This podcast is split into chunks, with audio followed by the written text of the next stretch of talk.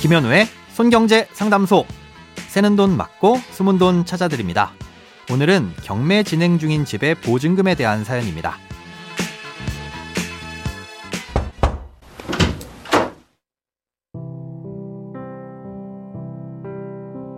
안녕하세요. 사회 초년생으로 전세를 살고 있는데 만기는 올해 12월입니다.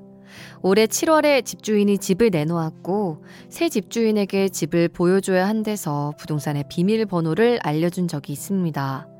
부동산에 알아보니 제게 아무런 연락도 없이 전세값 2억 6천만 원보다 2천만 원이나 싼 2억 4천만 원에 매도했다고 하네요.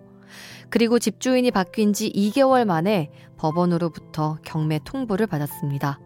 카드빚 3천여만 원이 밀렸다고 하더라고요. 보증금 중 2억 정도는 대출을 받았고요. 나머지는 부모님께 빌린 겁니다.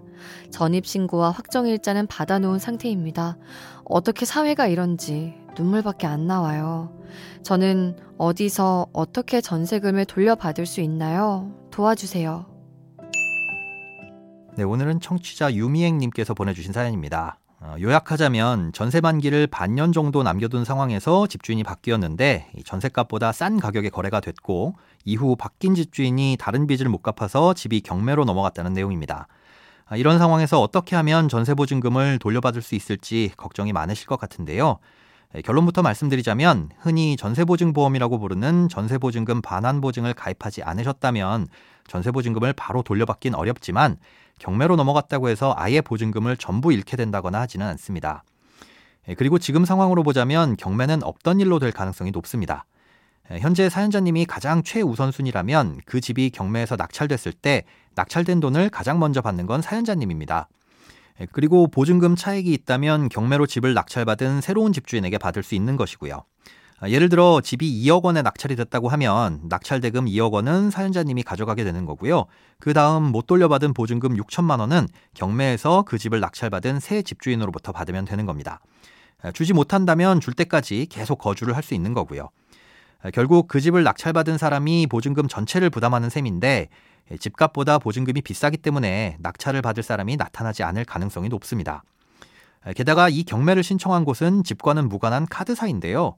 카드사 입장에선 경매로 집을 넘겨 낙찰대금에서 카드값을 회수하는 게 목적이지만 보증금 2억 6천만 원보다 훨씬 비싼 금액에 누군가 낙찰을 받지 않는 이상 한 푼도 못 건지게 됩니다. 아, 이런 경우를 무잉여 상태라고 하는데요. 경매를 신청한 사람이 아무런 이득이 없기 때문에 법원에서 직권으로 경매를 중지시킬 수 있습니다. 아, 그럼 계속 거주를 하시게 되는 거고 계약 기간이 끝나면 보증금은 현재 집주인에게 돌려달라고 할 수 있는 거죠. 정리하자면 경매가 진행되든 안 되든 현재 주택에서 거주하는 건 문제가 없고 보증금을 돌려받는 건 계약 만기 후 집주인의 사정에 따라 달라지게 되는 겁니다.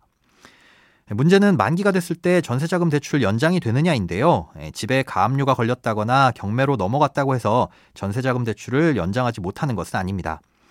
전세 대출을 받을 때 보증서를 발급해준 보증기관에 따라 약간씩 다르긴 한데요. 예, 경매 진행 자체만으로는 연장이 어렵진 않습니다. 그것보다는 전세값보다 집값이 더 떨어져 있다는 점이 문제가 될 수 있습니다. 아, 일부 보증기관에서는 대출을 연장해 줄 때 집값이 얼마나 되는지를 보고 그에 맞춰서 일부 상환을 요구할 수도 있습니다.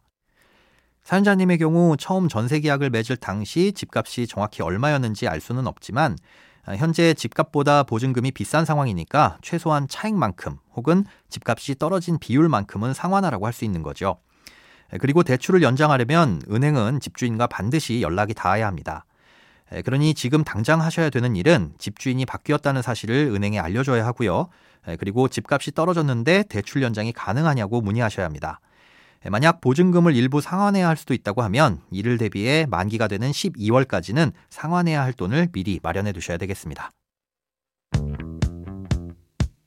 돈에 관련된 어떤 고민이든 상관없습니다. imbc.com 손에 잡히는 경제 홈페이지로 들어오셔서 고민 상담 게시판에 사연 남겨주세요. 새는 돈 맞고 숨은 돈 찾아드리는 손경제 상담소. 내일 다시 만나요.